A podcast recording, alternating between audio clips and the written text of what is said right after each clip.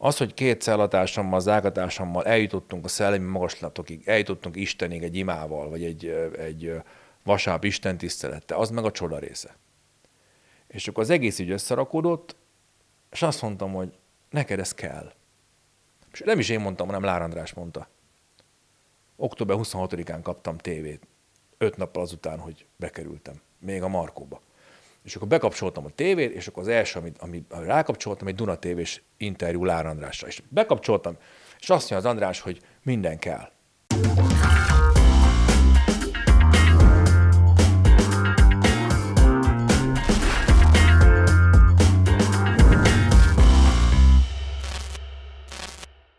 A podcast támogatója a TikTools. A TikTokon gondolkozol? TikTools.hu Sziasztok, ez itt a Szembeszorál Podcast. A legújabb adásunkban is egy nagyon izgalmas vendégem lesz. Már itt van a stúdióban, de még mielőtt megismernétek, szeretném megkérni minden kedves nézőt és hallgatót is arra, hogy aki nézi a YouTube-on a tartalmat, az mindenképpen iratkozzon fel a YouTube csatornára, illetve a podcasteket végig vissza tudjátok hallgatni a Spotify-on és a Google Podcast-en és az Apple Podcast-en is. Most pedig fényderül a szite titkára.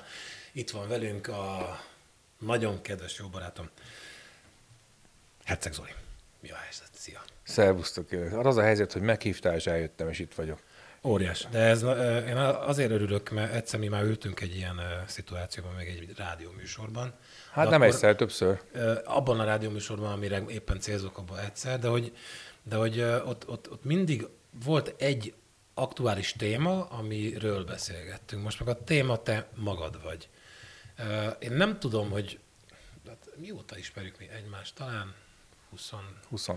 valamennyi éve, hogy ültünk-e már le így valaha dumálni egymással mélyebben, hosszabban rólad, vagy rólam, teljesen minden. Nyilván tudjuk az egyiknek, a másiknak az életének a, a lépcsőfokait, de hogy ez még nem történt meg emlékeim szerint, nagyjából. Ültünk már le, nem feltétlenül mély beszélgetés. Hát figyelj, vagy neked volt valami dolgod, vagy nekem volt valami dolgom, de egy 15-20 percnél hosszabb etapok szerintem se voltak, de az a 15-20 perc az nagyon sokszor volt, és mi abban a 15-20 percben is mindig tudtunk tartalmat átadni a másiknak, mert nem kell soha előről kezdeni, hanem mi mindig ott folytattuk, ahol azért abba hagytuk, és, és köztünk van egy ilyen, egy ilyen őszinteségi játék, ami, ami, amiben nem fér bele a, a sallang, sallangok, meg a félrebeszélés, és akkor, és akkor mi tudunk mindig a lényegről beszélni. Tehát lehet, hogy ezek rövid beszélgetések időben, de tartalmilag hosszúak voltak mindig is, szerintem. Tudod, mit nem tudok rólad, hogy te milyen voltál kicsinek egyébként? A kis Zoli. Milyen gyerek volt? Rossz csont? Nem. Hát amire én emlékszem, megleptél a kérdéssel, nem, nem, nem, nem voltam fölkészülve erre a kérdésre, de amire én emlékszem, az a, az a, a szobában bent ülő és folyamatosan alkotó, rajzoló, író, gyurmázó, festő kisgyerek. Aha. Aki hazajött az iskolából, mondjuk az iskola előtti énemre nem, nem emlékszem, de mondjuk onnantól, hogy általánosba, hát arra kimondottan emlékszem, azért jöttem első osztályosként az első tanítási napról, kiraktam otthon a, a anyáméknak a, a, otthon a konyhasztalra kis színes korongokat, meg a pálcikákat, és akkor elkezdtem számolni. Tehát mutattam, hogy mit tanultunk az iskolába. Ezt anyámék nagyon örültek, és mondták, hogy ezt csinálom a saját szobámba, és akkor utána csináltam a saját szobámban nyolc évig úgy, hogy, hogy velem sose volt semmi gond, én mindig kitűnő voltam minden tantályból, de az, a, a, a kötelezők mellett nem sokat kellett általánosban tanulni, elég, ha az ember odafigyel az órát, de én utána mindig elfoglaltam magam, tehát varogattam, szabogattam, rajzolgattam, alkotgattam, zenét hallgattam, olvastam baromi sokat, Carmite, Coopert, akkor még nem Alice Coopert, hanem James Fenimore Coopert, indiás regényeket, aztán elkezdtem írni is, verset, meg regényt. Szóval én ilyen alkotó, magában meg, megbújó, magában lévő kisgyerek voltam, eléggé introvertált szerintem, aztán ez a középiskola, meg főleg az egyetem alatt elmúlt. Igen, meg átfordult, nem? Tehát nem ott átfordult. kezdett átfordulni az egyetem. extra... De. De az miért? De mi történt az egyetemen? Ja, bocs, előre szaladtam. Oké, okay, introvertált kisfiúként otthon kézműveskedtél, most nyilván így direkt csarkítom a, a dolgokat. Én nagyon imádtam különben azzal foglalkozni, én, én ezt, ezt hozzám szerettem. De mit, te ezt láttad otthon, vagy ezt, ezt, ezt nem. csak honnan jött? Senki nem volt a családban művész. Mind a két szülő ö, fizikai munkás volt. Édesanyám a csoki gyárba, a laborba ilyen élelmiszer analitikus, a méricskét a csokikat, meg nézegette, vizsgálgatta a mikroszkóppal a csokikat, meg a csomagolanyagokat. Apám meg sofőr volt a, ugyanabban a csoki gyárba, ifával rótta a város, és vitte a csokit országszerte. Egyik se volt kimondott művész, a nagyszüleim se. Anyámnak volt érzéke a, a divathoz, mert ő varogatott, és csinos volt, és szépen járt, és, és ő szerette a szépet. És ő utudomásom szerint divattervező is akart lenni, anyám. Aztán eltanácsolta ettől a pályától az ő édesapja, az én nagyapám. Aztán gyári munkás lett belőle. Szerintem jobban járt volna mindenki, hogy divattervező a muter. De volt érzéke hozzá, szóval szerintem most is szépen járt. Tehát ő egy, egy, egy nagyon igényes, ízléses valaki, van jó szép érzéke.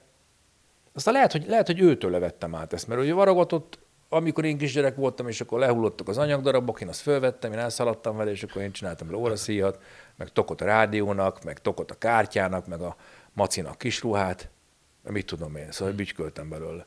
Lehet, hogy ez, nem tudom. Te és mit Nagyapám citerázott. Aha, hát Nagyapám azért- citerázott, de hogy abból hogy lett a hooligans rajongás, azt, azt nem tudom, az elég messzi. Muzsika, muzsika. Muzsika, muzsika. Ja, ja.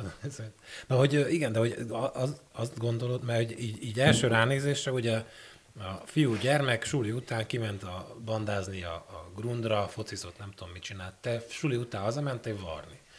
Nem kerültél ki egy bizonyos körből? Nem voltál túl a periférián? De a tesóm volt az, aki, aki kiment a grundra. Meg kiment motorozni, meg simpsonozni, meg babettázni, meg nem tudom mit csinálni, meg a gyerekekkel lógott, meg rosszalkodtak. Én, én is kimentem néha rosszalkodni, de én nagyon kis körbe. Tehát én a, volt, volt a szomszédban két, két srác, a kis pici, meg a nagy pici, és akkor ő, ő, mivel a kis hering, meg a nagy hering, és akkor mi így, így bandáztunk. Nekem a kis pici volt a spanom, tesómnak a nagy pici, mert ők korba együtt voltak, mi még én a kis pici voltam korba, és akkor mi így pingpongoztunk, meg rendetlenkedtünk. De én ez, ezen kiló négyesen kívül, én már az utcán túra nem nagyon mentem, maximum, amikor már volt bicajom, BMX-em, akkor, akkor már kisúnyogtam a városba. Aztán utána nagy izés lettem, nagy versenybicajos lettem. Emlékszem, hogy mindig az ND-ék sétáltak szerencsém, meg a csipáig, és vagy a Tótibiék, és akkor mindig, amikor elmentem mell- mellettük, ők már tudod, betupírozott hallja, meg melírozott hallja, kifestve, lastex nadrágba, hosszú, ilyen stormincsos köpenybe, én meg, mint a kis hülye gyerek, tekeri, hering, tekeri, tekeri! ők már, ők már izé koncerteztek, én meg csak hülye gyerek, ott teker. Ők rockstárok voltak. Ők rossz tárok voltak már akkor is, meg tekertem. Tekertem a biciklivel, tehát erre emlékszem. Hát ilyen, ilyen, ilyen gyerek voltam. én. De ez jó Igen. emlék neked, nem? Hát persze. Hogy- Aha, na ez tök jó. És aztán utána mi Tesóm, változott? a tesóm ugyanis Kisendinek osztálytárs volt képzel, szóval volt egy, volt egy ilyen kapocs is. Szóval figyelj, Szerencs nagyon kisváros, ott mindenki ismert mindenkit, és, és ö, én, ők azért nagy idolok voltak akkor ott. Én meg, én meg szerettem, hogy ők csináltak. Akkor még Ramses volt, nem, nem Igen. Hooligans. Ramses volt, és én rajongó voltam. Szóval jó volt velük felnőni, ők ott idolok voltak. És lehet, hogy ők rájuk, tőlük is ragadt fel egyébként rám ö, rockerség. Igen. Ja, azt nem a stíló. Tehát, hogy Stíló is. Sti- hát figyelj, ő, ő baromi jól néztek ki akkor is. Mindig az aktuális divattak, mindig Los, mindig Los Angeles. Mind, ha glam, akkor glam, ha, ha más, akkor más, de, de mind, mindig, ha Van Halen, akkor Van Halen, szóval mötlikrű, mötlikrű, és mindig. És én persze néztem, hát egy kicsivel kisebb voltam, mint ők, és nekem ők, voltak, ők, volt, ők is voltak az idolok. Hát ott helyileg mindenki. Az ez is vitt a divat irányba, aztán utána engem a zene határozott meg, utána az Entrex, az Entrex mánia, és akkor az Entrex vitt igazából a, a komolyabb zenébe, és az Entrexnek a, a ruházkodása, ugye ők, ők messze elrugaszkodtak a, az akkori metal kliséktől, és elkezdtek ilyen beach, beach ö, ö, ruhába járni, Hawaii mintás bermudákban, mit tudom én, ber, eleve bermudában rocker, ők kezdték el, és az nekem nagyon tetszett. És, és akkor nem lehetett sehol olyan cuccokat kapni, és valójában középiskola eleje fele, akkor már kezdtem az Entrexbe bele, bele bolondulni, és akkor, ahogy láttam, hogy kinéznek, nekem a kellett olyan, nem lehetett kapni, úgyhogy megvaradtam az első két cuccot. Az első egy-két cuccot, és akkor, akkor, akkor úgy éreztem, hogy az nekem tetszik. Jó, jó az, hogy, hogy egy, egyedi, egyedi ruhában vagyok. Tehát akkor hely, tehát igazából elkezdtél itt is, itt is mindenhol helyre került. Tehát fejben, érzelmileg, stb. Mert most se kerültem még helyre, tehát, ö, Elkezdtél. tehát ö, jó, elkezdtem, oké, okay, elkezdtem. Jó, mert hogy arra szerettem volna kiukadni, említetted egy kicsit korábban, hogy, hogy, ö, hogy extra, extrovertáltabb lettél az egyetem alatt. Miért? Figyelj, szerintem ez, ez valami olyasmi lehetett, hogy ugye én ö, kisgyerek korom óta rajzoltam, festettem, alkottam, meg írtam tudós könyvet. A tudós könyv, mert akkor hagytam abba írni, amikor rájöttem, hogy a Révai Nagy Lexikon ott van anyáméknak a polcon, és azon megírták. A lexikonnak hívják. És én, meg, én az a világ összes tudását bele akartam a tudós könyvbe írni.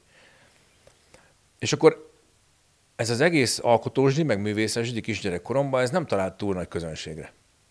Se a szüleim nem fedezték fel, hogy, ez, hogy ezt tovább kéne vinni, hogy ebbe irányba kéne menni.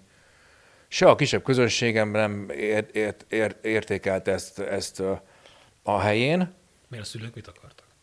Hát ők azt, hogy, azt, hogy polgári állásom legyen. Ahogy a, az anyámnak javasolta az ő édesapja, hogy a divattervezés az, az tévút, abból nem lehet megélni. Nekem ezt a rajzolgatást, meg alkotgatást, a művészi vénát nem ismerték föl, és akkor mondták, hogy menjek kereskedőnek, mert abból biztos meg lehet élni. Tehát nyolcadik után, miután lövésem se volt, hogy mi, mi, mi leszek, ha nagy leszek, menj egy gyerek ö, középiskolába kereskedelműben, mert egyrészt jól tanulsz, biztos fölvesznek, másrészt meg utána még bármi lehetsz, meg egyébként meg a jó az, hogyha az ember így tud eladni dolgokat. Nem, nem is rossz különben, Hát igen. nem is rossz különben, és tudok eladni dolgokat, és egyébként az egy erős iskola volt, Miskolcon a Belzevici Gergely kereskedelmi szakközép, és ott meg is nyertem egy országos tanulmányi versenyt, amire baromi büszke is vagyok, negyedikbe, tehát az OSTV-t nyertem első helyezett, és onnan felvettek a közgázra, ami szintén azért jött közgáz, mert még akkor sem tudtam, hogy mi leszek, ha nagy leszek. Csak akkor azt már tudtam, hogy kitűnő vagyok. Általánosban is végigkitűnő, középiskolában is végigkitűnő, és akkor a leg, legerősebb suli kellett nekem, azt mondták a tanáraim ott a középiskolában, hogy nem tudod, hogy mi lesz, ha nagy leszel, de kere, ha ezt a kereskedelmi sulit így csináltad meg, és az országban első lettél, akkor menj a közgázom, az a legerősebb. És ott még mindig nem kell eldönteni, mi- leszel, ha nagy leszel. Mert még ott mindig lehet öt évig lébet szólni, közgazdaságtudomány tudod, pénzzel foglalkozik, könyve, könyvel, pénz, pénz, pénzügy, nemzetközi kapcsolatok, biztosítás, üzletelés, hát na jó, hát akkor még öt év lébetszolás. Tehát a négy év lébetszolás után, vagyis nem konkrét ipar után, ami a kereskedelem volt, még öt év a közgazdaságtan, ami szint- szintén nem szól semmiről, nem, nem derült ki számomra, hogy miről szól. Csinálj pénzből több pénzt, aztán még több pénzt. GDP, profit, haszon, ilyesmi. Csak azt felejtették el mondani, hogy ebbe beledöglik a világ. Úgyhogy a közgázt elvégeztem, de azt láttam, hogy az nem az én pályám. Viszont addigra már saját ruháimba jártam. Tehát a, a varogatás, meg az alkotgatás kisgyerekkorba, az középiskolában ugye megérkezett az Entrex és az első egy-két ruhadarab, és az egyetem végére maráig terjedt, hogy már csak saját tervezési ruhákba jártam. 23 éves koromban. Te, és mikor lettél te idealista? Mert most a szavaidból azt vélem felfedezni, hogy van egy bizonyos fokú, nyilván, meg ismerlek is, ö, idealizmus benned. De miért? Meg mikor? A középiskola és az egyetem alatt, vagy idő? Ugye, szerintem, az, sze- szerintem én így születtem. Én, kisgyerekkoromban is gondolkoztam. Kisgyerekkoromban halálon gondolkoztam, hogy mi, mi újság van a halála. És nagyon sokszor sírva ébredtem föl. Hogy a- arról álmodtam, hogy zuhanok lefele. És hogy ennek nincs soha vége. És ha vége van, az még rosszabb. És akkor az, az nekem volt a halál. És akkor nem tudtam, hogy mi van. És akkor sírva ébredtem fel, hogy ez gáz. Hát ez mi, ha nem idealizmus? Ha egy kisgyerek azzal foglalkozik, hogy mi van utána, ha már nem élek. Mert mikor éltem, akkor ugye mivel foglalkoztam? Hát azzal, hogy alkotgattam, meg rajzolgattam, meg tervezgettem. De utána mi van? Mi lesz anyámmal, az apámmal, a tesommal, a barátaimmal, meg mi lesz velem? Mi, mi, mi van? Tehát eh, gyerekkorom legkorábbi emléke az az, hogy a halála foglalkozom. Az mi, ha nem idealizmus? És aztán mindig, mindig millió kérdésem volt nekem. Miért van ez, miért van az, honnan, honnan van ez, honnan van az, hogyan kell ez, hogyan kell azt, hogy mi, mire való ez az egész, amiben vagyunk. Én, én amióta az eszemet tudom, ezzel foglalkozom. Jöttél rá valamire? Hát igen. Igen. Igen, hogy tanulni vagyunk itt, hogy fejlődni vagyunk itt, és leginkább szeretni vagyunk itt, hogy, hogy va- való- valójában ez a lényeg. Hogy vagy valamilyen ember, valamilyen emberként születsz, és akkor legy, hogy jobb, jobb ember legyél. És ugye van a többi ember, a többi emberrel meg az a legjobb kapcsolat, ha szereted őket. És akkor cserébe ők is szeretnek téged. És akkor valahogy valójában nagyjá, valahol erről szól a történet. Erről szólnak a vallások, a filozófiák, meg, meg az életnek is, ugye szerintem az az értelme, hogy szeressünk. De ez nem olyan, mint amikor a szépségversenyen indul a kislánytól megkérdezik, hogy mit szeretne elérni, és mindenki azt mondja, hogy világbéke. Nem érzed egy kicsit... Nem. Mert ő, amikor ő azt mondja, akkor azt nem érzem hitelesnek, és nem is érzem, hogy tett érte. És, az, és azt érzem, hogy azért mondja, mert azt kell mondani, meg azt látta a másiktól is. Én viszont meggyőződésem, hogy ez a helyes út. És én próbálok, én nem mondom, hogy nekem ez mindig sikerült, sőt, hát uh, oltár a hülyeséget csináltam az életemben. De van egy szamárvezető, ami alapján élem az életemet, és bár nem mindig sikerül betartani a szeretet törvényét, de én pontosan tudom, hogy nincs, nincsen más út. És hogy az, és hogy az győz mindig. A, amiben most vagyok, nem, és nem muszáj ilyen nagyot repülni, majd visszarepül. Ami most vagyok, arra is ez a megoldás szerintem. Meg mindenre. De mindenre. De mondok, miért, miért bicikliztem kisgyerekkoromban? Hát azért, mert szerettem. Miért rajzolgattam kis? Azért, mert szerettem. Miért tettem rántott húst? Azért, mert szerettem. Miért vagyok itt veled? Azért, mert szeretlek, és e- örülök, hogy meghívtál, és eljöttem. Tehát, hogy miért csinálom a divattervezést? Azért, mert szeretem. Miért csináltam azt a hülyeségeket, amiket csináltam? Kezded el, hogy a hülyeségeket is azért csináltam, mert szerettem. Csak ugye, csak ugye, csak ugye vannak fizikai, anyagi korlátok, és nem az ideába élünk. Tehát lehet az idea világába élni, és lehet attól boldog lenni, csak az anyagi világban is élünk, az ideáinkkal együtt. És neked is vannak ideáid, meg neked is vannak ideáid, meg másiknak is vannak ideáid, és meg ezek az ideák ütköznek, az már az anyagi világba ütközik. És ott vannak törvények, meg szabályok, és ha azokat nem tartjuk be, akkor az anyagi világ büntet.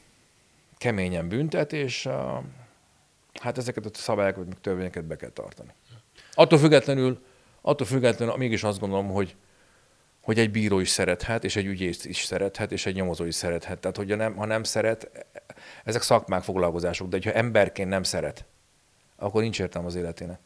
És én azt gondolom, amikor, amikor egy bíró ítéletet hoz, akkor, akkor, akkor ő is ember, és ő is egy szerető lény. Mert hazamegy az ítélet után, és ott van a családja, és ő szeretnie kell a gyerekét, az anyját, az apját, a feleségét, tehát nem lehet enélkül élni. És, és én nagyon remélem, és megint most megint előrugrottunk, azt maximum visszaugrunk, hogy, hogy, hogy szerintem nem lehet csak földi szabályok és földi törvények szerint ítélkezni. Szerintem ez butaság. Tehát olyan nincs, hogy, hogy ami az egyik országban törvényes, a másikban nem. Tehát, amit az egy, ami, amire az egyik országban az állam csinál, abban a másik országi megöl az állam. Tehát akkor ez, ez, én nem tudom ezt összerakni. És ezért... tehát, tehát én ezt, én, és én, és nem tudom, mit csináltam, bent is gondolkoztam. Az, ide, az ideáimba menekültem, és ezek, ezek az ideák, ezek megmentették az életemet. És le is írtam, és amit leírtam, azt el is hoztam. Neked itt, itt vannak az ideáim, ez is egy idea. És az ideából lett egy könyv, lett egy termék. És nekem egyébként ez mentettem az életemet, az idea. Miért vagyok idealista? Mert az vagyok. És nagyon örülök, hogy az vagyok. Amióta megszülettem, azóta vagyok az. Jó, hosszú válasz volt. De tök jó, de több kérdést vetett fel bennem. Én emlékszem még, még a... És most egy picit visszaugrunk, aztán meg nyilván visszatérünk a Michael Medzeles időszakra, amikor amikor nem tudom, így, így fogalmazok, hogy szerencsét próbáltál egy, egy, egy mentor segítségével, aki egyébként meg nem mellesleg világhírű színész Amerikában, és ez nem jött össze ilyen vagy olyanokból kifolyólag, de ez, ez az idáidnak a követése volt, és egyszer csak az valamiért nem jött össze, vagy ez mi volt? Ez már szerintem, szakmai... szerintem az az egónak a, a szerintem a Amerika az az egónak a tévedése volt. Tehát az, az én ideáim között az nem egy elsőrangú ide, hogy, jó, hogy jól kell kinézni. Az egy sokadrangú. Sőt, az nálam az zsigerből jön, hogy, hogy szeretek jól kinézni én magam. De az, hogy én másokat is öltöztessek, és hogy az a ruha az tökéletes legyen, mint mondjuk egy nárainál, aki, aki, aki tudom, hogy így dolgozza a bélés, meg úgy dolgozza, így legyen szép belül is, meg én értem azt, csak ez nem én vagyok, és én nem vagyok meggyőződéses divattervező, soha nem is voltam. Nekem ez egy hobbiból kiindult kedvtelés. De az nagyon kevés ahhoz, hogy, hogy világhírű legyél az Egyesült Államokban, mert vagy Párizs, vagy akárhol, mert ahhoz ezer százalékig benne kell lenni. Nekem az egom mondta azt, hogy én világhírű divat tervező szeretnék lenni, ne, se nem a szakmai tudásom, se nem a szakmai alázatom, se nem a szakmai meggyőződésem, se nem a szakmai tapasztalatom. Én egy hobbista voltam világ életemben aki hobbiból, kettelésből, örömből csinált ruhákat. A- Ez kevés egy amerikai bizniszhez. Egy amerikai bizniszhez, vagy egy bármilyen nemzetközi bizniszhez, de még egy magyarhoz is az kell, hogy ezer százalékosan legyél benne. Tehát, tehát egy Kassai Lajos azért a legjobb lovasi jász a világon, mert ezer százalékig benne az az élete. Ugye, igen. És nincs is semmi más. De nekem a divat az 10-20-30 százalék az életemből. Nem vagyok meggyőződéses divattervező. És én erre kint jöttem rá. De én elhittem balga módon, és annak nem sok köze az ideákhoz. Hogy én vagyok olyan tehetséges, vagyok olyan szorgalmas. Nekem, nekem, nekem ez a hívásom, hogy én, hogy én belőlem egy Hilfiger legyen, vagy egy, vagy egy, vagy egy Gautier.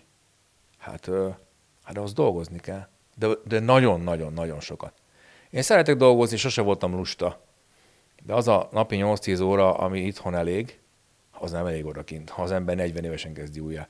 Még akkor se, hogyha Michael Medzene van, aki egyébként nem a mentorom volt, hanem a, az inspirátorom volt, és nem is volt több, mint inspirátor, meg még üzlettársam se volt, mert az üzlettárstól legalább elvárhatod, hogy vagy pénzt ad, vagy val- valamiféle üzleti támogatást ad, vagy legalább ö, ö, lojális hozzád, de a Michaelről egyiket se lehetett elmondani. Ő, ő bedobott nekem egy, egy csontot, amire én ráugrottam, és hét évig kergettem azt a csontot. De én azt nem tudom, hogy ő minden országba bedobta-e azt a csontot egyébként tehetséges divattervezőt, amit nekem bedobott, és Perutól Japánig, Németországtól Braziláig neki mindenki ugrott arra a csontra. Én ezt nem tudom. Én tudom, hogy ugrottam. De azt nem sejtettem, hogy ha én kimegyek utána, akkor, akkor, akkor ő ezt a, az én általam 6-7-8 évet belepakolt, rengeteg pénzt, időt, energiát, belepakolt munkát, ezt semmivel se fogja venni, és nem fogja értékelni. És nem fog támogatni. És 1500 dollárt kér azért, hogy bejöjjön megbeszélni a dolgokat. Maliburól bejöjjön a Beverly Hillsbe. Tehát Káposztás megyerről bejöjjön a belvárosba, értsd, értsd így. Uh-huh. 1500 dollár, fizessük ki a szállószobáját. Mondom, az meg Michael, kaptál 300 darab ruhát. Csináltunk egy bitangió sorozatot. Milliós bizniszre készülünk.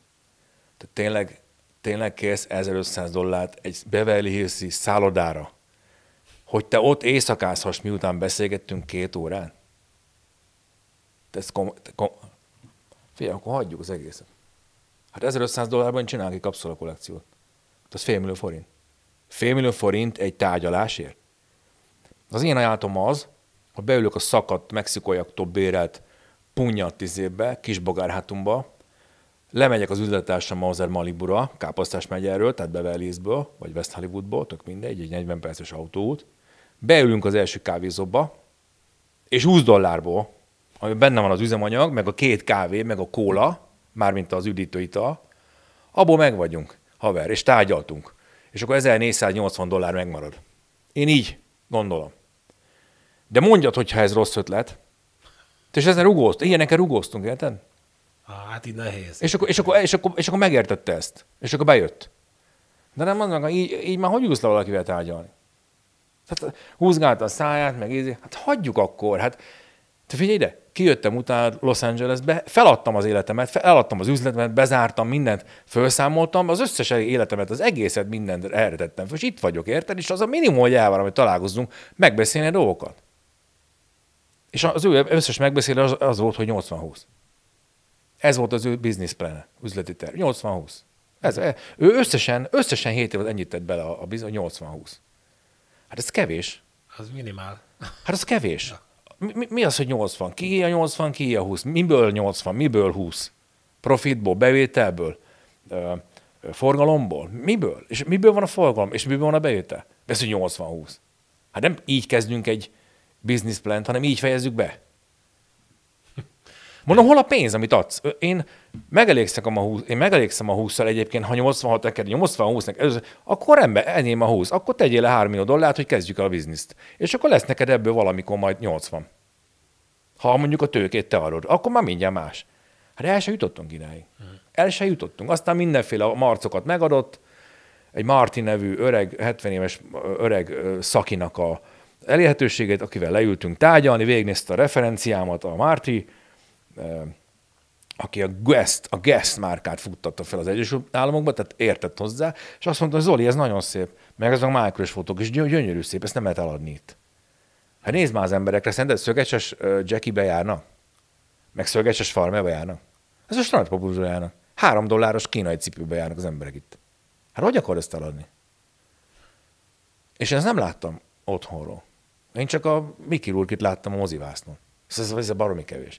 Tehát ez fél nem így csinálunk üzletet. Na, kerekre fordítva, nem, nem, nem, hmm. ego, ego, és akkor ott jött a valóság, és az helyre pofozott, úgy, mint a mostani sztori is. Aha. Igen, mert hogy akkor ez is, akkor nem idealizmus, de akkor ego volt, és a mostani sztori az mi? Ego? Az is? Nem, az... De, valahol az is. Hát az ember hülyeséget csinál, azt, azt az egót csinálja, biztos nem a, nem a feletesénye csinálja. Azt az egót csinálja.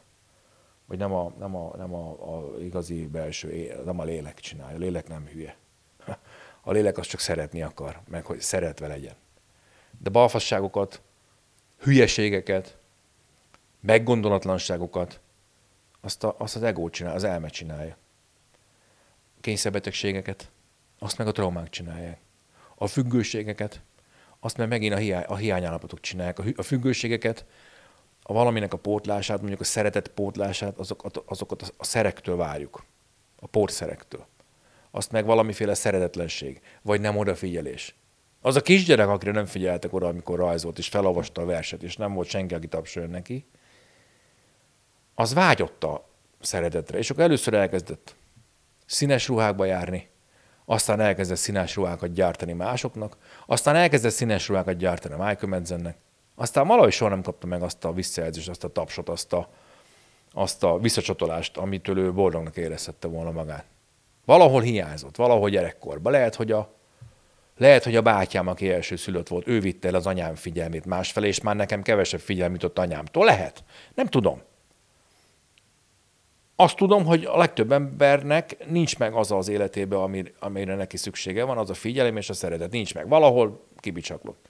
És egész érdemben ezt keressük. És ha valaki mondjuk szerek, pótszerektől próbálja ezt elérni, vagy utolérni, az könnyen bajba kerülhet. Főleg egy olyan országban, ahol Európa legszigorúbb drogtörvényei vannak. Akkor, akkor az hülyeség. Akkor az balegság. Ha meg közben politizálsz is, és te eközben, miközben ezt csinálod, szeretetészséged van, figyelemészséged van, és, és hajtasz a lájkokra, és közben belefogsz a politikába, hogy te másoknak is segítesz. Az már kajla az egész. Ha magadnak nem tudsz, hogy tudsz másnak. És én még azt is elhittem, hogy én tudok segíteni ennek a magyar társamnak, akik, magyar társamnak, aki, amely egy megvezetett, traumatizált társadalom. Na de hát én is traumatizált vagyok, nem csak a társadalom. Hát hogy tudok én, én traumatizáltként, hogy tudok egy másik traumatizáltnak segíteni? Ráadásul 10 milliónak. Mozgalom, szövetség, párt, megmondás, szónoklás, kiállás, tüntetés, vonulás. Mire? Te mire, haver? Na most, ha kettőt egyszerre csinálod, hogy egyszerre pótolsz hiány hiányokat az életedbe, egyszerre pótol szerekkel, és egyszerre próbálsz egy ilyen nagy falatot lenyelni, ami egyébként alapvetően szúrja azért jó néhány ember szemét, például a hatalomét, akkor nagyon könnyen bajba kerülhet, nagyon könnyen bajba kerülhet, baromi könnyen, baromi. Tehát ez, ez egy hülyeség. Na de ugye beszéltünk erről az amerikai túráról, abban van egyfajta tanulságod. Most tanulság. Tanulság. Megszületett benned, hogy mi volt ego, nem kellett volna. Ennek az ügynek, hogy igen. Azt nem mondom, nem kellett volna. Nem kellett, de kellett? Azt nem mondom. Mindenképp minden kell. kell. Az nagyon fontos, hogy minden kell. Tehát nekem kellett az amerikai lecke, és én például Amerikában megtanultam nagyon szeretni Magyarországon lenni. Tehát én nem tudtam milyen Magyarországon lenni itthon. Én, én Amerikában tudtam meg, hogy milyen rossz Amerikában nem amerikainak lenni. Tehát, hogy milyen hiány érzetem van, hogy nem vagyok otthon. Hogy én mennyire szeretem a Széchenyi főrőt, mennyire szeretem a lángost, sajtos tejfős lángost, mennyire szeretem a Balatont, mennyire szeretem az anyámat, mennyire szeretem a tesómat, mennyire szeretem a tesóm kislányait. Én nekem akkor, nekem akkor tűnt ez fel, amikor tízezer kilométer távolságba kerültek. Hello? Hát mit akarsz te a Malibuból tengerparton? Mi, mi, mi az, ami ide hozott téged? Azon, hogy Michael Madsen nem, mert leszarja a fejedet. De miért vagy te? Mit akarsz tulajdonképpen? Mitől leszel te boldog? Ha lesz a Malibui tengerparton egy nagy háromszintes nagy villád, akkor boldog leszel? Egyedül? 50 évesen? Mert 42 voltam. 50 évesen? Kivel? Egy amerikai nővel? Miről fogtok beszélgetni? Pompomról hogy fogsz beszélgetni? Nivukról? Szerencsről? Holigansról? Hogy fogsz vele beszélgetni? Hát miről fogtok beszélgetni? Pénzről? Profitról? Divatról? Hát kit érdekel? Három hónap elég volt ahhoz, hogy én, hogy én pontosan tudjam, hogy én nagyon-nagyon szeretem hazámat. Én nagyon szeretek magyarnak lenni. Szeretem Petőfit, Mixátot, Móricot, Vörös Sándort, Márai Sándor, Szepes Máriát. Nekem ez az életem, ez a kultúrám, ez a nyelvem. Szeretem a szorját, az indián, ezek nem lesznek ott. Hát, hát nem lesznek ott, akkor hogy, hogy csak divat bemutatón? Bejelkületek például. Hát kivel? Michael Madzennel? Vagy ki? Miki Rurkival? Vagy kivel? A Habistikkel, akik, akiktől csak ígérgetések vannak, és, és levegő mind. Nekem levegők voltak. Hát a Michael mindent megér, de semmi. Szóval hogy itt, de itt viszont meg téged csak ezzel kellett felhívnom, hogy gyere és segíts nekem, és jöttél. És te neked csak ezzel kell engem felhívnod, hogy itt legyek és jöjjek el. Na most ez nincs Amerikában, és ez, és ez, és ez működik, és ez nekem itt mindenkivel működik. Én Alföld Róbit is felhívhatom. Fel is hívtam. És Tóbocit is felhívhatom. És Szabó Győzőt is, Nagy Ervint is felhívhatom. És jönnek és segítenek. Hát ott, ott senki voltam. A Kisenditől kérdeztem meg,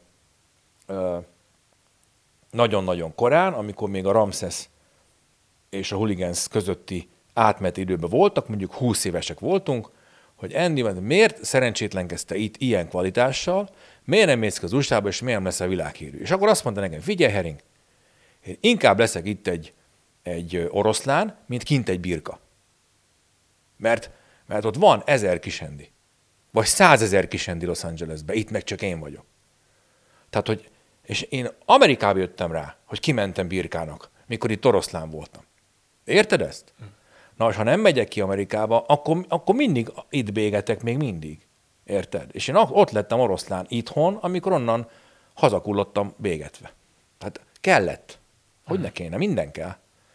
Kérdés, mihez kezdesz a sztorikkal? Mihez kezdesz azzal, tehát, hogy felfogod-e, feldolgozod-e, megtanulod-e, hogy, hogy mi, mi az, ami ebből rád vonatkozik, amit haza tudsz vinni, és tudsz-e vele élni te és a mostani szitu az hogy hatott ki rád? Nyilván született könyv. Nyilván itt ülsz egy ö, olyan pólóban, aminek a motivumaiban visszaköszönnek a rácsok, vagy a, ez nem is tudom, minek a motivum, valahol hallottam. Ez a BV-s ruhának a tyúkláb mintája. Aha, az elítéltek az... ilyen tyúkláb mintás póló, zúbonyban nyomulnak. De nem az egész egy tyúkláb mintás. Hmm. És ez pontos az a, az a tyúkláb minta lemodellezve. Oké. Okay. Ez most mondjuk azt ilyen csúnya szó, hogy hozott egy ilyen vonalat az életedbe. Nyilván ez tök jó, hogy kiírtad magadból, mert... Az életmentő volt. Igen, mert hogy annélkül nehéz a túlélés. Nagyon. Ez meg már annak az utóélete, hogy belekeveredett, vagy beleszövődött a művészetedbe, vagy a, a, a ruháid motivumaiba, ez... az az a periódus. Igen. De hogy ez már akkor tudtad, én szerintem azért sejtem, hogy igen, amikor még nem voltál szabad vagy miután szabad lettél, akkor tudtad meg, hogy ezek a motivumok benne lesznek majd valamibe is. Figyelj, a, a, a, a, a könyvírás, meg a divattervezés az életmentő volt, mert azzal tudtam kiszedni magam abból a fizikai valóságból, amiben ott oda kerültem, a négy fal közül, meg a rácsok közül, a szöges drótok közül. Tehát könnyen bedilizhet az ember, ha nem tudja, hogy meddig lesz egy 16 négyzetméteres cellába. Fél évig, egy évig, három évig, úgy, hogy közben az összes do- kinti dolga az megállt. Nem tudja, hogy van-e barátnője, vagy nincs, hogy van-e pénze, vagy nincs, van-e munkája, vagy nincs, van-e munkahelye még, vagy nincs, van-e vállalkozása, vagy nincs. Mindentől elbocsúzhatsz. Mindentől. És lehet, hogy örökre. Az megrecsenti az embert. Kivéve, hogyha el tud menekülni, bele tud bújni, bele tud helyezkedni egy, egy alkotási folyamatba, egy flowba, aminek a folyamán nincsen ott, abban a fizikai valóságban. Én amikor írtam, akkor itt voltam veled. Én neked írtam ezt, meg nektek írtam, meg a közönségnek írtam. És amikor írtam, akkor én flowba voltam, akkor fel voltam a morfogenetikus mezőben. Én akkor az ide, ha úgy tetszik, az ide a világban voltam. És én nagyon szerettem az ide a világba lenni. És amikor egy pólót rajzoltam, akkor én boldog voltam. Ugyanolyan boldog voltam, amikor egy pólót rajzoltam bent, vagy egy új herceg logót, mint itt kint, mikor rajzolok. De nem ez volt a lényeg, hogy én, hogy én ott hogy éltem túl. Ez nagyon fontos. Hanem az, hogy mit hoztam ki.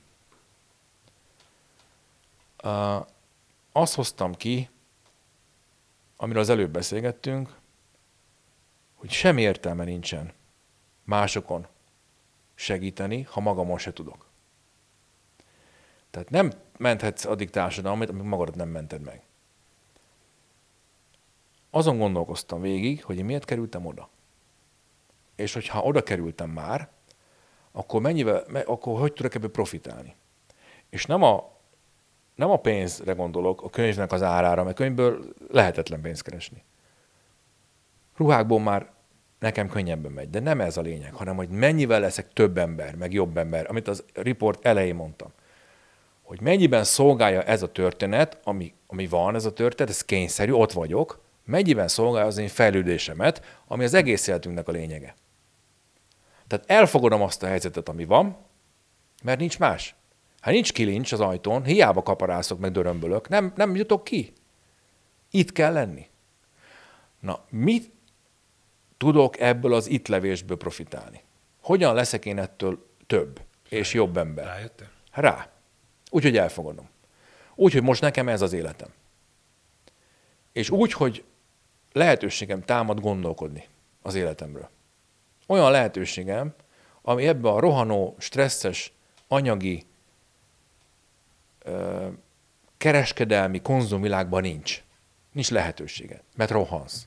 Mert reggeltől estig rohansz. A gyerekért, a munkába, a moziba, a színházba. Te fél, én még, én még szórakozni is rohanok. Én még pihenni is rohanok. Pedig utálom.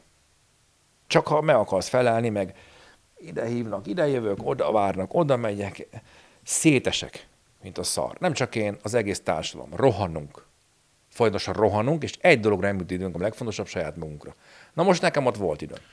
Tudod, mit látok én párhuzamos, és lehet, hogy belemagyarázom, de én nem vagyok az nagy szimbolizmusnak a szakértője sem, sem a hívője, de az a, a, a Herceg Zoli, aki, aki most a rácsok mögött rajzolt, vagy alkotott, és ezáltal kicsit az ide a világába ki tudott kerülni. Nem ugyanaz a, a Herceg Zoli, aki kisgyerekkorában... De. De ugyanaz, persze. Hát én, én, én ezt tudom gyakorolni. Ezt tudtam be gyakorolni, és én boldog lettem tőle. Ez mentettem az életem pont, amikor kisgyerekkoromban, és én nekem itt a börtönben is ez mentette meg. Hogy én el tudtam menekülni a szellemvilágba, az idák világába. Nekem nagyon sokat segített. Ugyanakkor mégiscsak egy olyan helyzetbe kerültem, ami, ami nem volt beleírva ebbe a történetbe, ebbe a szép a történetbe. És akkor nagyon sok időm támadt, meg szükségem is támadt arra, hogy valamilyen magyarázatot találjak arra, hogy én miért vagyok itt. Mert egyet tudtam, hogy én nem vagyok kábítószerkereskedő. Tehát azzal, amivel vádolnak, amivel gyanúsítanak, azt nem követtem el. Tehát nem lehetek itt azért, mert én drogot árultam, mert nem árultam. De valami mégis itt vagy, haver. És akkor néztem azokat a bűnöket, amit én elkövettem, nem a törvény ellen, hanem mondjuk az embertársaim ellen. Vagy magam ellen. Ezek úgynevezett spirituális vétkek. Na és abból viszont összekalapáltam ő sokat. Például a párom ellen. A hűtlenség, ami kiderült. De ha nem derül ki, akkor is, az akkor is egy bűn, akkor is, akkor is egy tróger dolog, egy mocskos dolog. És ugye én így megbánthattam őt, na azért, bűn, azért, azért ez egy büntetés. És az, hogy nem tudok másképp leállni a rohanásból, csak úgy, hogy engem bezárnak egy cellába, az meg egy tanulás. Az, hogy két cellatársammal, zágatársammal eljutottunk a szellemi magaslatokig, eljutottunk Istenig egy imával, vagy egy, egy vasárnap Isten tisztelette, az meg a csoda része. És akkor az egész így összerakódott, és azt mondtam, hogy neked ez kell. És nem is én mondtam, hanem Lár András mondta. Október 26-án kaptam tévét, öt nappal azután, hogy bekerültem, még a Markóba.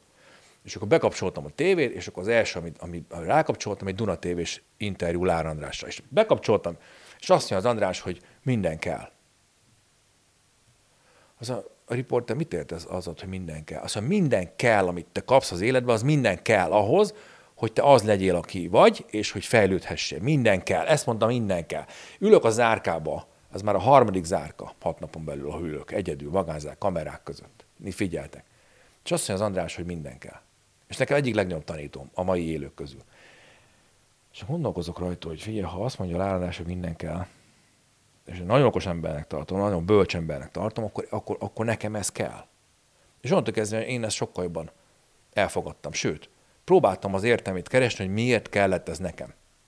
És ki, ki, ki, ki, ki ókumuláltam fél év alatt, hogy miért kellett. A lecsendesedéshez, a politika végleges elengedéséhez, a társadalommentésnek az elfelejtéséhez, a magammal való foglalkozásnak, a, a párommal való kapcsolatom megjavításának, a szüleimmel való kapcsolatom megjavításának, el, egyáltalán a, a, a jelenlevésnek, hogy itt legyek mindig, ahol vagyok. Ne máshol, ne a TikTok világban, ne a Facebook világban, ne az online világban, ne az interneten, hanem itt legyek, jelen legyek, éber legyek, itt és most legyek. És én ezeket fél év alatt nagyon intenzíven átéltem, ezeket a, ezeket a magvas gondolatokat. Átéltem, megéltem, és kihoztam onnan. És azért kellett nekem ez. Kell, kell. Szerintem több nem kell. De azt is megtanultam, ha még miért rád az élet, akkor azt méltóságon el kell viselni. Tehát ha miért rád még az élet elvonulást, akármilyen félét, azt méltóságon el kell viselni. De ha van lehetőséged megtenni bármit azért, hogy jóvá tegyél, vagy bűnbánatot gyakorolj, akkor azt meg kell tenni. És én ezt teszem is. Fiú, hogy igazából ugye a, az alaptevékenység az mégiscsak a, tehát az, az exkluzívabb, extrémebb öltözeteknek a, a legyártása. Ezzel mi lesz?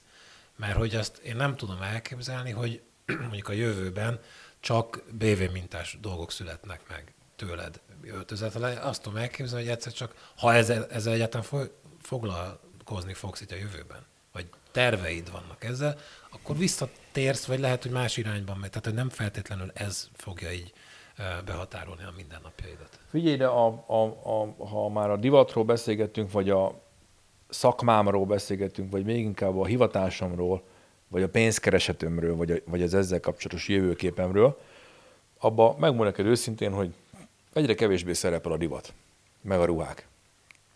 Tudni, ha az ember túl sok, ha az ember kellően eleget gondolkozik, akkor azért a divattól talál magvasabb és méltóságteljesebb feladatokat is az életbe. Ha kellően sokat gondolkozol, akkor meg, akkor meg ráeszmélsz az igazi valós problémákra, amiket akár igazi valós kihívásoknak vagy feladatoknak is tekinthetsz ami elém jött és elénk jött, ha foglalkozunk vele, ha nem, ha észrevesszük, ha nem, ha elhisszük, ha nem, ami van, ami tény, az, hogy a Föld, vagy az ember élete a Földön, az a, az a, a végítélet fel lesz szalad, rohan. Ezzel a túlfogyasztással, ezzel a túlszennyezéssel, ezzel a töménytem mértékű pazarlással és a, és a, a kapitalizmus csúcsra járatásával a, a, a földnek a, az energiatartalékainak, a nyersanyagkészletének a kihasználásával, kiaknázásával és a levegőbe püfölésével, az északi és a déli sark olvadásával, a klímaváltozással szerintem iszonyatosan brutálisan felelőtlenül bánik az ember, és ez egy valós veszély. Az, hogy 40 fokos nyarak vannak, az, hogy nincs tél, az, hogy nincs hó, az, hogy összedől a mezőgazdaság, jönnek délről a kártevők, nincs termés, tavaly nem volt egy cső kukorica, meg napraforgó, nem lesz kajánk. Nem lesz vízünk. Nincs víz. Nincs kaja. Az embereket ez a, ez a túlzott kereskedelmi, kapitalista stressz és rohanás egymás ellen hergeli. Ezért látjuk, mi van a világban, meg az országban. Tehát van a divattól sokkal fontosabb. Szerintem a klímaváltozás az egy nagyon égető kérdés. Szerintem 10 év, 10-20 év múlva rettedes nagy problémák lesznek a Földön. Magyarországon is. Gigantikus nagy problémák lesznek. A divat az a második legszennyezőbb iparág a világon. Kell nekem egy ilyen környezetbe a második legszennyezőbb iparággal foglalkoznom, ha, ha egyébként ez csak egy hobbi, vagy ha ez csak egy lehetőség. Kimaxoltam 27 év alatt. Én nem hiszem, hogy lenne még olyan ruha, amit ne csináltam volna meg. És azt nekem el kéne adnom. Ellenben, hogyha felelősen gondolkozunk, és azt mondjuk, hogy akkor nem kéne tán Mert az nem úgy, nem úgy működik, hogy nem veszek többször ruhát, és akkor azzal nem szennyezek, hanem hogy nem is gyártok. Az az igazi környezetvédelem, nem is gyártom le azt a ruhát, nem csak neked meg neked mondom, hogy neved meg. Hát az miféle példamutatás? A többi neved meg, de az enyémet igen. Nem, az enyémet sem, mert nem gyártom. Akkor hogyan tudnék mégis a Földnek hasznára lenni, és hogyan tudnék mégis pénzt keresni, hogyan tudnék mégis alkotói művészi tevékenységet folytatni, hogy azzal ne szennyezzek, hanem azzal építsek. Ez pedig a fenntarthatósági ipar, ami nem tudom, hogy van-e ilyen, hogy fenntarthatósági ipar, de például, ha a, nem a második legszennyezőbb, hanem az első legszennyezőbb ipar veszük, az az építőipar. Az építőiparban tudom, hogy létezik fenntartható építészet, például fából, vagy például kenderből, vagy például vályokból, földből, kőből, mézből, vízből, szalmából, nem kell cement, mert a cement az rettenetes szennyezés, meg a beton ott lesz 300 év múlva, és nem tudom, mit, fog, mit fogsz vele csinálni.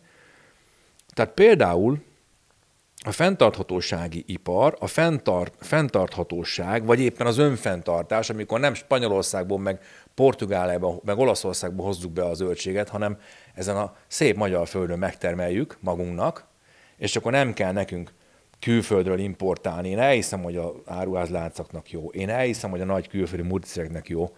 De nekünk jó, hogy génmanipulált paradicsomot eszünk. Mikor ott van a föld parlagon?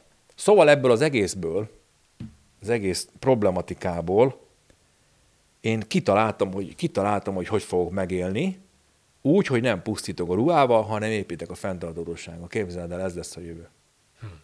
Ez valahogy egy első blikre úgy tűnik, hogy a materialista világban szeretné idealista módon érvényesülni. E, ez már nem fog megváltozni. Ez már nem fog megváltozni. De működik, ha jó az ideád, ha jó az ötleted, ha jó a gondolatod, ha építő a szándékod, akkor ez a, ebbe a materialista világba, ebbe az anyagi világba lehet ám.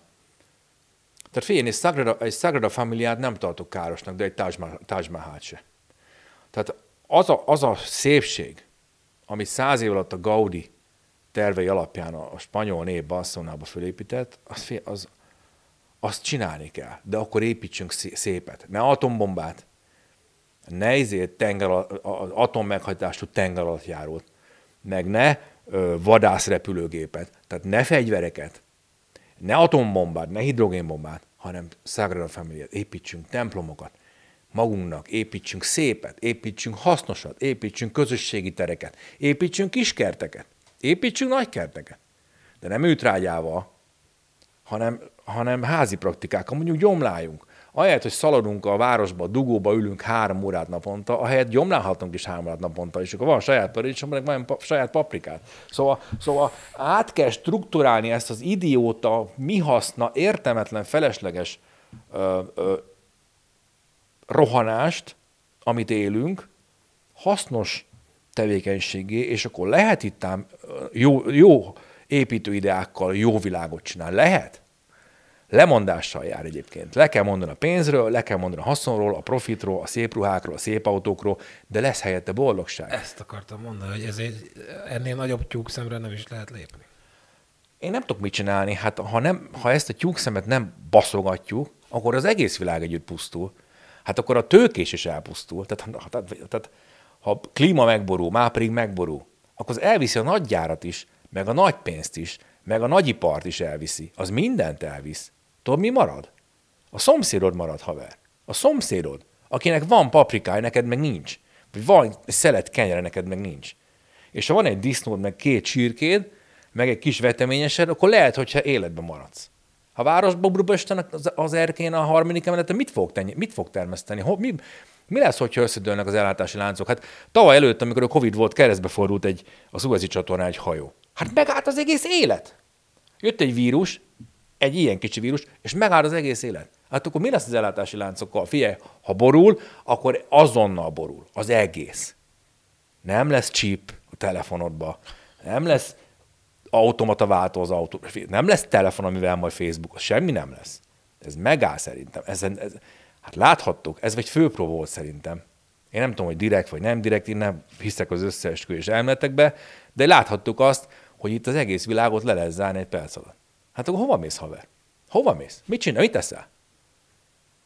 És tudom, mit vettek az emberek? Buripapírt. Azt vettek. Buripapírt Ja, vettek. fontos. Buripapírt vettek. Igen, arra emlékszem. Baromi fontos, igen. Ez egyik legfontosabb. Eh, figyelj, Biztos jó, fi- biztos finom tojással az felütve. Hát még nem kóstoltam, de na, nem is fogom. De hogy még egy kérdés csak gyorsan a végére, hogy te... Most kezdek belejönni, na. De hogy, végezz. hogy, hogy mennyi, mire vagy a legbüszkébb egyébként a világ, tehát nem a világon, hogy az életed során önmagaddal kapcsolatban. Figyelj, az is, a, az, is a, az is a börtön után vált nyilvánvalóban, mert én nem tudtam, hogy engem mennyien szeretnek. Tehát én kijöttem onnan, nem kijöttem, engem kiengedtek, ki, kidobtak onnan fél év után, és én az a mennyiségű szeretet, törődés, támogatás, ember tömeg, aki engem fölemelt, és támogatott anyagilag, lelkileg, érzelmileg, akárhogyan. De én annyi mindent kaptam. Én nekem már terhes volt az a fajta népvándorlás, ami az én lakásomba zajlott, mert mindenki kíváncsi volt rá, mindenki jött megölelni, mindenki hozott valamit. Főleg annyi kajám volt, és annyi pián volt, hogy nem tudtam, hogy nem, nem fért be. Tehát én utána mosztogattam. Moszta az első, az zöldséget, odaadta a másodiknak. Nem, nem, nem, nem tudom arra, gyerekek. Nem tudok ennyit megenni. Nincs annál felemelőbb érzés, és annál nagyobb boldogság, amikor az ember ennyire sokan szeretik. És nem csak az ismerőség, figyelj, hozzám idegenek jöttek. Tőlem annyian vásároltak, és annyian vittek egy akármit, csak egy maszkot, érted? Pedig már rég nincsen Covid, csak hogy kezet rászossanak velem, érted? Hát ez, ez, ezt nem tudom kifejezni szavakkal, hogy azt a, azt a rettedes mennyiségű törődés, szeretetet, figyelmet, amire kisgyerek, kisgyerekkorom óta vágytam. Ezt milyen brutálisan halmozottan kaptam meg egy bört, egy fél év börtön után. Hát az, az semmi nem írja le. Ha valamire büszke vagyok, akkor az, hogy az rengeteg jó, amit adtam, mert én adtam, de rengeteget adtam. Te talán tudod, hogy sokat adtam az embereknek. Azt visszakaptam. Pedig nem azért adtam visszakapjam, nem azért, nem azért adom, azért adom, mert jól esik. És egyébként jobban esik adni. Amikor Csömöröti barátom, te is ismered Csömörötit, bajba került az Egyesült Államokba, és beteg volt, és halálán volt, komá volt, akkor együtt imádkoztunk érte, és amikor hazajött, akkor teljesen természetes volt, hogy vittem neki egy szabad szemmel jobban látható összeget. De nem azért vittem, hogy ezt valaha visszakapjam, hanem azért, Attila, gyógyulj meg. Fel szeretlek. Ja, nagyon aggódtam érte, gyógyulj meg. És kapott ő is, mert ő nagyon jó ember, és nagyon sok mindent kapott. És én is visszakaptam, és őtől is, pedig nem kértem. Sőt, el is felejtettem. És amikor Ati is mond, felhívott, Zolikám, hallottam, mit történt, figyelj, fogadd el ezt a időt. Ha Atikám köszönöm. És akkor volt ezer Ati, aki, aki hozta nekem vissza. És ennél nagyobb boldogság, hát meg az, hogy a párom megbocsátott, az is. Szóval az a, az a, az a, az a szeretet, amit, amit kaptam az emberektől erre a gyalázatos és szégyenteljes sztorira, az arról győzött meg, hogy én lehet, hogy jó sok dolgot elbaltáztam az életembe, de, de, de az a, a lényeget jól csináltam, hogy szerettem. Szerettem, és engem visszaszerettek. Úgyhogy e, most egál vagyok az életemben, most azt hiszem, hogy, hogy oda kerültem, ahova akartam. Hát kívánom, hogy maradjon És is kellett így. hozzá ez a börtön, látod? Kívánom, hogy maradjon is így. Jó, Köszönöm sokáig. szépen. És köszönöm, hogy itt voltál. Én köszönöm, hogy meghívtál. Nektek meg annyit tudok mondani, hogy remélem, hogy hát tanulságos volt ez a beszélgetés, nekem mindenképpen az. Ha tetszett, akkor mindenképpen dobjatok egy feliratkozást, kis harang, jöhetnek a kommentek is. Szépen óvatosan kérlek szépen mindenkit. Csumi.